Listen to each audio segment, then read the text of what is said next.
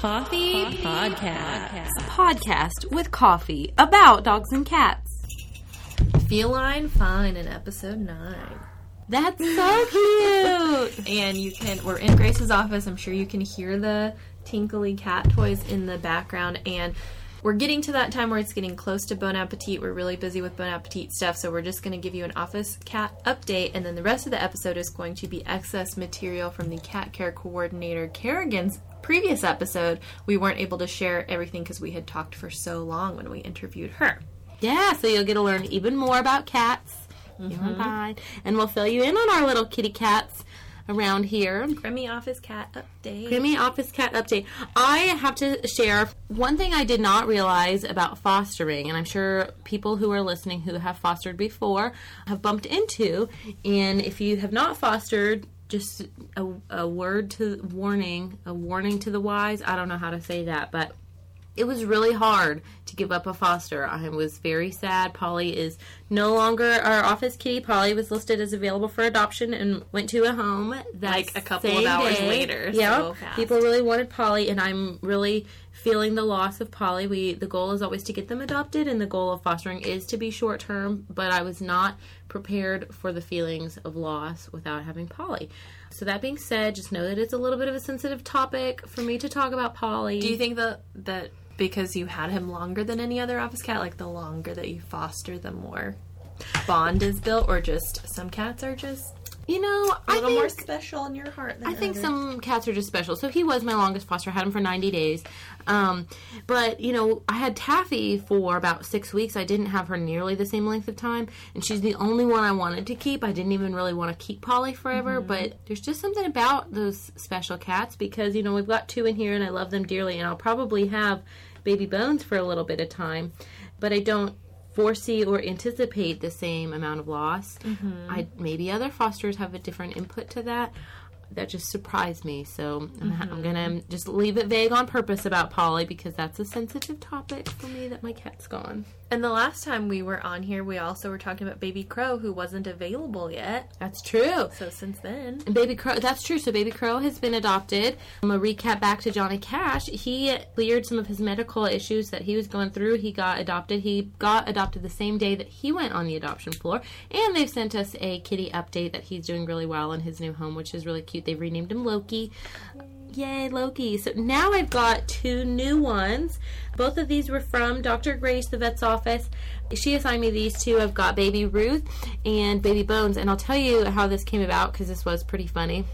Rachel called Dr. Grace's assistant. She called me and she said, hey, I have a cat that's ready to be moved to foster, but we need to keep her here. She just has had an amputation, so she's about 4 weeks old, and she's only got 3 legs. I said, great, absolutely, I'll take her. And she said, and Johnny Cash is ready to come back. And I said, yeah, I don't mind taking 2, go ahead. And she said, well, actually, if you're willing to take multiple, let me call you right back. And then she came back and she said, there's another one we want you to take.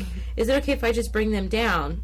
Okay, sure. I didn't know anything. So she brings down these two cats. She brings down a little 4-week-old who has had an amputation because her bone was showing after being hit by a car, and it was really gross. Looked kind of like a little bone claw sticking out of her paw. And then Baby Ruth they brought down, named after Ruth Bader Ginsburg. May she rest in peace. Baby Ruth came down after they discovered she's blind, although magically she's getting her sight back slowly and surely. She'd had a pretty good head injury. She got hit in the parking lot at Chick-fil-A, and so she'd lost her sight. We've now realized she can see a few inches in front of her, and she can tell the difference between light and dark. So she can navigate pretty well. She's will probably be available for adoption next week sometime. Oh my gosh. I know. Oh, and she's about 8 weeks old. Yeah, they're very cute together. Ruth is orange, little tiger, and Bones is a little gray tiger. She's a lot smaller than Ruth, but they play together really well and are just adorable. Kent, we've talked about him a few times and how he's... The smelly one. Kent, the smelly cat, but he is this beautiful, handsome, long-haired white kitty who is very snuggly and soft. He is available now and has actually been moved out onto the adoption floor, so he's not in my office any longer. Most people are happy that some of the smell has vacated. And I'm hoping someone will see him on the adoption floor because he's very, very handsome and loving, and that he will get a home soon. And then Very soon, like later today, I'm getting two new office kittens, again from the medical center, special medical cases, who each had a really badly infected eye, possibly or probably from a really bad upper respiratory infection. So I guess this is just an example of one of the things that can happen with an untreated upper respiratory infection, which is why our medical staff is so good about getting on top of trying to treat that, and it's a pretty common thing that cats can get. One actually lost their eye. It had to be removed. It was so bad. The other one seems to be, the other cat has an eye that seems to be healing, so they're going to try to save that eye. So we've got to give them eye drops, and they're about 8 weeks old and also can use some socialization. Yay. I don't know if they have names yet or not. I thought they did. They were a little bit witchy. They were Ooh. Some of the spookier names. And they're little tuxedos, which is really cute. I really love tuxedo cats, and I really love that they have these gross exploded eyes. Amy and I are about to learn a lot about eye wound care. Yep. So that'll be part of our new gig around here. Yep, the new adventure. Mm-hmm. Podcast hosts and eye cleaners. Experts. Mm-hmm. Mm-hmm. Yep. So that's the office cat update. We will try to do something similar and short for next week with some kind of excess material from previous episodes. And then once Bon Appetit is over and we can breathe a little bit easier, we will get back to interviewing new folks. Mm-hmm. Do you want to talk about Bon Appetit at all and just do a plug? I always want to talk about Bon Appetit. We're so excited. So by the time this airs, we'll be about 4 days away from when we need orders in for watch parties. So if you have, 5 to 10 friends and you want to host them over at your house or at your office and watch the live stream together and eat delicious food, that would help us out a lot. So get in touch with me on that, or you can go to our website. We're really excited about the silent auction. The silent auction is free to register. It is open to anybody in the public. Anybody can view the silent auction items. Anybody can bid on the silent auction items. There is no cost to watch the live stream, and there is no cost to bid on the silent auction. The only cost there is if you win the silent auction item, then obviously your card gets charged for that. But all of the proceeds will help us out here, and we're really hopeful. We've been working away on this live stream. Emmy and I are learning a lot. Well, Emmy already knows about videography. I've learned a lot about videography. We've YouTubed a lot on how to do live streaming galas, and we think it's going to be so much fun. There's going to be laughter. There's going to be tears. You're going to love animals. You'll feel very connected to Helping Hands. So please, please tune in next Saturday, October 17th, 7 p.m. to 8 p.m. Yes, and our listenership has grown quite a bit in the last couple of episodes. So the party packs are for anyone who is in Topeka city limits, Shawnee County of Kansas. But if any of our listeners in other states or other countries want to watch our live gala, you are more than welcome to sign on. You can even register and bid in the silent auction, and sure we would mail your items to you if you win any of them. So that's kind of exciting. We would love you to participate. That's the fun thing about a virtual thing, is people can participate from anywhere. Yes, so. You're right. That is a good reminder. For whatever's happened, our listenership has grown. We're so grateful. Hello, all of you. we hope that we'll get to mail you some silent auction items. Mm-hmm. That'd be really fun and cool. Be fun to see what the longest one. I have a friend who's going to be watching from Tokyo. Yes. So far that's our farthest, but Love if you're that. Farther than that, let us know. Mm-hmm. We want to give a disclaimer to our listeners. We are not experts on cats. We like to think we're experts on cats because we spend a lot of time with cats, but we're only here to share our experiences from the perspective of our shelter operations. So if you have questions, concerns about your cat or cat you find, talk to your vet about specifics. I think it's a complex topic because we do get a lot of calls from people who are like, this cat's a nuisance, this cat drives me nuts, it poops in my yard, it teases my dog in the window, I don't want these outdoor cats are a pain. And I think there's also a lot of fear of like, well, there's these cats running around my neighborhood and I hear cat fights all night long and I think I'm going to hit one of them. And so it's a little bit of a controversial topic of outdoor cats who live in the city, but the reality is that is okay, and it's very common. So we bump into, when we get cats that are brought in, we have to determine primarily, are they an outdoor cat or are they somebody's cat who got out of their house and is now a stray? And sometimes it's hard to tell, and we do our best, and that's where caregiving comes in. Did you want to expand more on people that don't like having cats in their neighborhood and the arguments for why it's better to leave the ones that are there? A lot of people that don't like the cats are worried their dog's going to get them, that kind of a thing. Unfortunately, there are no city laws against it. People can have outdoor cats. Cats can roam. But they're living their best life kind of thing. A lot of times we ask people, Are you feeding them? Have you ever fed them? Have you ever interacted with the cat? Because those friendly outside cats, as soon as you feed them or as soon as you pet them once, they're going to keep coming back because this is where they got fed, they got pet. A lot of times we tell them if you just ignore the cat, do not feed them, you know, just completely leave them alone, they're going to move on. They're going to find somebody down the block or down the street or wherever that's going to feed them. It's kind of tough. I mean, they can always... At this point, we have a community where feral cats live, and just scooping up some of them and euthanizing them isn't going to get rid of the entire population. No. Cats can breed at pretty high rates. I think they can be, like, really young when they first can get pregnant, and then they typically have 4 to 6 babies per litter, and they can have several litters a year. So just periodically trapping 1 or 2 or 3 cats here and there really doesn't do anything. The biggest thing is spaying and neutering. And you can have, I mean, just colonies of cats. They're going to help keep mice and rats and snakes and all kinds of stuff, like, away from your house. But when they're spayed and neutered, they don't keep reproducing and adding more and adding more. And so it's kind of a tough thing because, you know, it's expensive to get your pets spayed and neutered sometimes. We're lucky because we do have the Topeka Community Cat Fix, that they go out and they trap cats. They work with K-State to get them spayed, neutered, and vaccinated, and then they release them. And a lot of times if you have, or this is something that I've heard repeated, if you have some fixed cats or colony near you, they're going to keep other random stray cats away. And almost, I feel like every neighborhood I've walked through in Topeka, you see a cat running around here or there. So they're kind of, they're here to stay. Everywhere. Yeah. And yeah, typically when you have a colony or like a couple cats that have really settled in an area, they kind of claim that area and it'll help keep other strays away. That, I mean, they might accept other cats into their colony, and that could potentially make it grow. But they really do, like, claim their territory. And the cats have, like, scent glands in their cheeks and their feet, I think back of their neck kind of area. And so they're always rubbing on things and marking that scent, and it lets the other cats know, like, this is somebody else's territory. I should probably steer clear. Mini little tigers. The best thing you can do is ignore them if you don't want them around. If you don't want them around, just don't feed them. Don't pet them.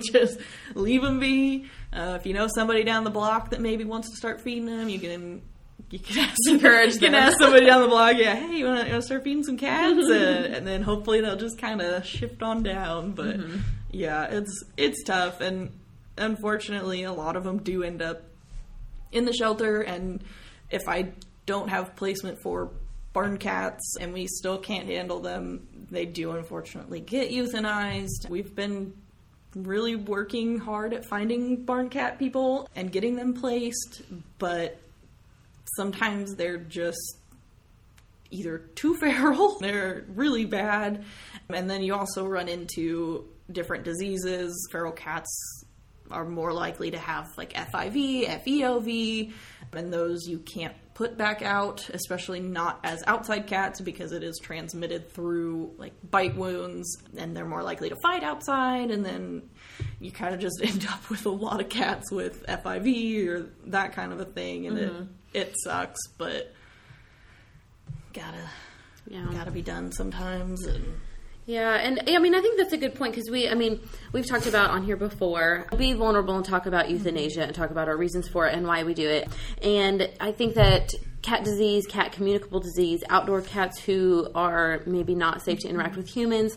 And the other thing that you bring up a good point is that do you find, I see it in Shelter Buddies sometimes, but I'm not sure on specifics, but do you find that cats who have been outdoors or lived outdoors tend to have maybe a little bit more severe injuries that come in? Maybe they have larger amounts of worms, potentially hit by a car, things like that, that would be inhumane to try and... It really varies. A lot of times you'll find those outside cats, they're going to have, you know, the scars. Like, the male cats, you can almost always tell, like, a male tomcat because they have those big, just fat faces and really thick necks, and they typically have more scars. I think a lot more of it is probably going to be your house cats that escape that get hit by cars because they don't know to fear those things and they don't really know what they're doing outside. A lot of feral cats are typically more nocturnal. They hide during the day. They really don't approach people. They don't want that contact. It's really interesting, and I'm trying to find more like official research on it. Mm-hmm. A lot of your people cats that have been around people and been around humans, those are the ones that are going to make eye contact and meow. And I mean, they might be like terrified and hiding and still, they're not coming to you, but they might meow at you or chirp or that kind of thing. While your feral cats are just going to be like, no. Just gone. No. That's an interesting point, is how house cats would be so uncomfortable outdoors that they wouldn't do just your basic living stuff. And so if a cat looks like he's, well doesn't cared for, that he probably is because he's used to being outside and it's probably doesn't mind doing those basic daily living activities outside. Yeah. Something else that someone told me, or I learned somewhere that just made so much sense to me, one of the big differences between dogs and cats is dogs are like this predator creature that's very confident, like don't really have much to worry about. Cats can be prey to a lot of things. So it sounds like feral cats are living that life of a prey type animal that's not going to be like out in the sunlight, just like, hey, here I am. They're good at creeping around and protecting themselves. They stay kind of to themselves. That's when they, their tails are obviously something that can easily be grabbed and used against them. So a lot of times they keep them kind of curled around their body. They do a lot of like the slinking movements where they're really low to the ground. But yeah, it is quite interesting because cats can be prey for a lot of animals and they themselves prey upon smaller things, so they're both a predator. They're a bit of both. One thing Kerrigan also does here at the shelter is microchipping. Kerrigan does the microchipping of the cats and kittens. She microchipped my kitten. Thank you, Kerrigan, for doing that. And we have. So I was thinking about this as we're talking about the differences. So we have in my neighborhood quite a few community cats. We have a lot of cats that roam, but there's a couple that come by and they have their little collar says, "My name is such and such. I'm indoor, outdoor," and then on the back it's like, "This is where I live." If I'm bothering you. Aww. And I think that's really cool. I really like that. Like, so when it comes up to me, it doesn't have a bell, so it doesn't like give it away as far as being, a prey to something else. But I think that's great. I'm going to leave you alone because you've now identified yourself. I don't have the work of figuring out where you belong or who you are. If you're going to be okay. Yeah, or thinking like, are you going to get hit by a car because you don't know what a car is? Or are you okay out here? All that's taken away because it has some type of identification. And I really appreciate that. And so I just want to make a little bit of a plug of if you need your cats microchipped or have some type of identification, even if they're outdoor, so that we can get them back to the proper neighborhood. Call us because Kerrigan does do those microchips. Yeah. We've had a couple cats come in. I remember, I think I was working in intake, but I do remember this poor Persian that was so just matted and gross and just looked like he'd had a really rough time for a while. And he came in and was microchipped, and we were able to call his owner, and he'd been missing for a year, which is insane for a Persian to be outside for a year and survive because their faces they're not made for being outside. I can imagine them hunting mice. Yeah, and she came in to get him and was like, "Oh my gosh, what happened?" And that's a miracle. Going right to the groomer. It does. The microchips do work. We've had a couple of them that, not as many as dogs, but I think people are getting a little bit more into microchipping their cats. We offer, if you adopt a cat from us, it's $10 microchip. We register it for you. There's no upkeep fees or anything like that. So I think it's a pretty good deal. And then when we do like our microchip specials and stuff at our big events, we do get a few people that will bring their cats in, and it's going to be kind of traumatizing for them sometimes, but they get going to the vet and getting a shot, but it's good. Yeah, it's good for them in the long run. Exactly. If they ever get out and somebody picks them up, you can get in contact with them. So it's getting there. All right. Well, thank you for listening. Just a friendly reminder, if you need it, we're all in this together.